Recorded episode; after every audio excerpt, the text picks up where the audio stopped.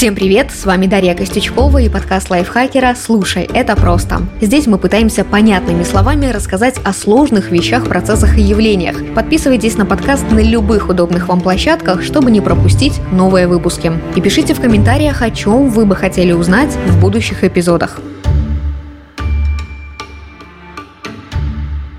Венский медицинский университет опубликовал исследование, из которого видно, что в среднем человек съедает до 5 граммов микро- и нанопластика за неделю. Для примера, столько же весит банковская карточка. После такого сравнения 5 еженедельных граммов уже не кажутся каким-то пустяком. А если посмотреть в масштабе года, выйдет вообще около 250 граммов. Примерно столько же весят 230 коктейльных трубочек или 8 пол-литровых бутылок из-под газировки газировки. Но как именно в нашем желудке появляется микропластик и чем он вреден для организма и природы в целом? Об этом сейчас и поговорим. Что такое микропластик и сколько его вокруг и внутри нас? Вся наша жизнь – это непрерывный круговорот веществ в природе. Мы просыпаемся, идем в ванную и чистим зубы пастой, моем тело гелем для душа, а волосы шампунем. Надеваем выстиранную в машинке рубашку. Порошок бережно вывел с нее все пятна, которые мы поставили на прогулке с ребенком или собакой. После наших гигиенических процедур и стирки вода с остатками бытовой химии благополучно утекает в канализацию. Оттуда сточные воды направляются прямиком в реки. Возможно, на пути их ждут очистные сооружения, но, увы, не всегда. Да, даже и они не могут отфильтровать все примеси, особенно такие мелкие, как микропластик. Так что некоторые очень маленькие компоненты зубной пасты, шампуня и стирального порошка попадают в водоемы или почву. Их съедают рыбы или животные, а их съедаем мы, например, на завтрак. Разделавшись с жареной рыбкой и салатом, мы едем на работу. Пока стоим на остановке общественного транспорта и высматриваем свой автобус, вдыхаем воздух с выхлопными газами и различными мелкими твердыми частицами, в том числе и от истирания шин. Ситуация не сильно меняется, даже если у вас есть личное авто. Все тот же воздух проникает в салон при проветривании или через кондиционер. Ну а вечером снова путь домой по душным пробкам и водные процедуры перед сном. И дальше все по кругу, изо дня в день, из года в год. А потом мы удивляемся, откуда в нас накапливается 5 граммов микропластика за неделю. Микропластик – это не какой-то особый вид пластмассы, а любой тип пластикового фрагмента длиной менее 5 мм, как кунжутное семечко. Микропластик распадается на еще более мелкие частицы – нанопластик. Их размер варьируется от 1 до 1000 нанометров.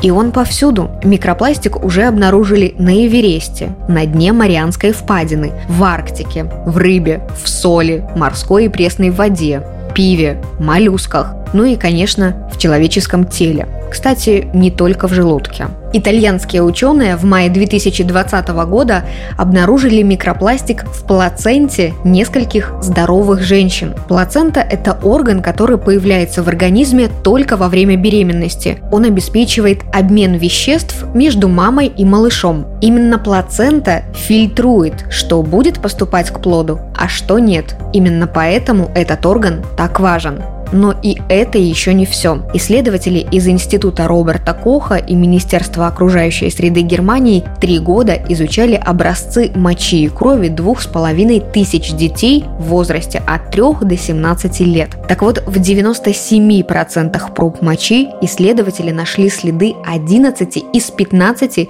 различных видов пластика. Почему микропластик находят повсюду?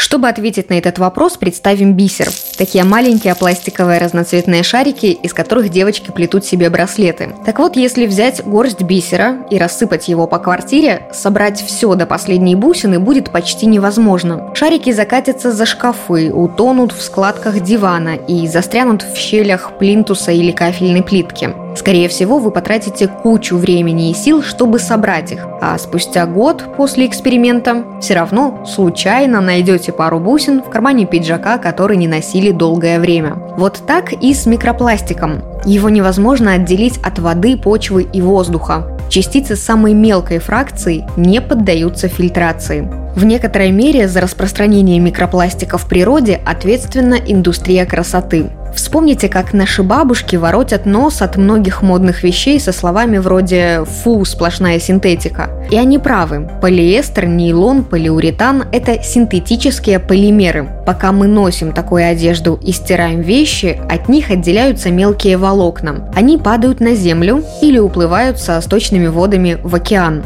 Это и есть микропластик. И, кстати, эти волокна одежды колесят по земной экосистеме, прихватив с собой микропластик, который содержится в стиральном порошке, гелях для душа, зубной пасте, шампуне и многих других привычных нам средствах. В них микропластик добавляют в качестве стабилизатора и регулятора вязкости. Так вот, до тех пор, пока человечество не пересмотрит свой подход к экологии и культуре потребления, мы будем есть микропластик едва ли не ложками. Он уже проник в нашу воду, продукты питания и воздух, и дальше будет только накапливаться. Чем именно вреден микропластик? Хм, Помимо того, что за год мы съедаем 8 полулитровых бутылок из-под газировки, а их срок разложения около 450 лет, ну да, есть масса и других, не самых приятных последствий пластикового рациона. Вот одна из них – влияние синтетики на наши гормоны. Гормоны – это биологически активные вещества, которые передают информацию от органа к органу. Они перемещаются по кровотоку и запускают в организме различные процессы. Гормоны отвечают за сон, сексуальное желание, потребность в еде, влюбленность, рождение детей и даже за ощущение счастья. Так вот, микрочастицы способны вмешиваться в работу щитовидной железы, имитировать работу эстрогена и подавлять действие тестостерона. Представьте себе, что вы съели что-то по структуре и действию очень похожее на гормон. И вот это нечто понеслось по организму вместе с кровью и стало включать и выключать различные механизмы тела. А собственные, ваши родные гормоны тоже никуда не делись, они тоже работают. Вот так и рушится хрупкий баланс в организме. И вообще эстроген и тестостерон – это одни из важнейших гормонов человека. Они влияют не только на половую систему мужчин и женщин, но и вообще на весь организм в целом. Сердце, сосуды, вес, мышцы, центральную нервную систему, кости, кожу, иммунитет, память и даже психику. В общем, все это совсем не шутки. От микропластика страдает не только уровень гормонов. Некоторые виды этих мельчайших частиц не лучшим образом сказываются на когнитивной функции. Например, если человек в раннем возрасте познакомится с химвеществом из пластика, которое называется бисфенол А, то рискует получить нарушение развития мозга, а также детскую одышку и астму. А контакт с фталатами в период внутриутробного развития может привести к пониженному IQ, проблемам с вниманием и трудностям при коммуникации. Радует то, что сейчас многие компании производят пластик без фталатов и бисфенола А,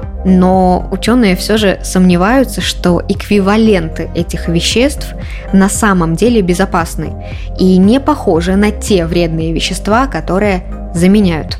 Вот, сейчас мы рассмотрели вред микропластика только для человека, а ведь он влияет еще и на животных, а также на почву. Чтобы полномасштабно описать всю проблему, может не хватить и часа. Реально ли спастись от микропластика?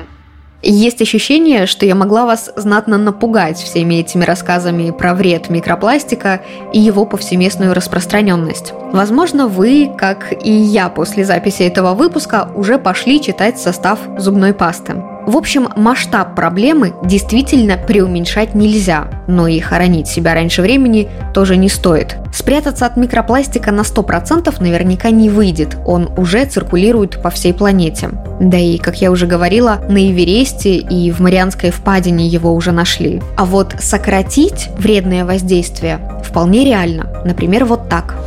Храните еду в стеклянной или металлической посуде. Не разогревайте пищу в пластиковых контейнерах. По возможности откажитесь от одежды из синтетики. На замену можно выбрать вещи из натуральных тканей – льна, шелка, хлопка или шерсти. Если уж совсем не получается избавиться от одежды из синтетики, стирайте ее при низкой температуре и выставляйте минимальное количество оборотов при отжиме. Также можно использовать специальные мешки для стирки Gapi Friend или многоразовые фильтры Filtrol. Сортируйте мусор. Если пластиковые отходы будут попадать в переработку, а не на полигоны, а затем в окружающую среду, они не станут источником микропластика в экосистеме.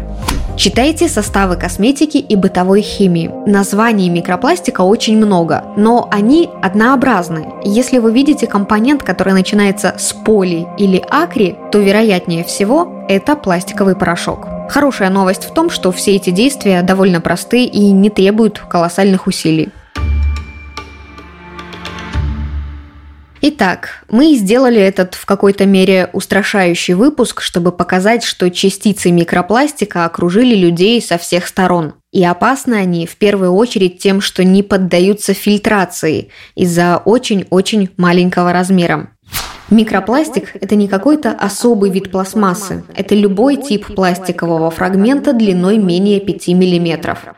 И вот эти мелкие фракции влияют на здоровье людей, начиная с изменения уровня гормонов и заканчивая различными когнитивными проблемами. Но самое важное – уменьшить количество пластика вокруг себя под силу каждому из нас. Для этого нужно внимательнее относиться к тому, что мы едим, мажем на себя и используем в быту, а затем выбрасываем. Даже если вы не единожды видели, как мусоровоз сваливал в общий бак содержимое контейнера для пластика и общие отходы, не переставайте сортировать мусор. Мир не меняется в одночасье, зато внимание общества к проблеме и общие усилия могут сдвинуть проблему с мертвой точки. Это был подкаст «Слушай, это просто». Здесь мы пытаемся объяснить сложные на первый взгляд вещи, процессы и явления максимально понятно. С вами была Дарья Костючкова, и этот выпуск мне помогали делать редакторы Кирилл Краснов и Татьяна Чудак, а также звукорежиссер Кирилл Винницкий. Отдельное спасибо за помощь экологу, специалисту по устойчивому развитию и эксперту Яндекс.Кью Анастасии Морозовой. Подписывайтесь на подкасты лайфхакеров в Телеграм и на всех удобных платформах, чтобы чтобы следить за новыми выпусками. Свои пожелания и вопросы оставляйте в комментариях. Мы их всегда читаем. А еще ставьте оценки, лайки и делитесь этим эпизодом, если он вам понравился. Так еще больше слушателей о нас узнают. До скорого!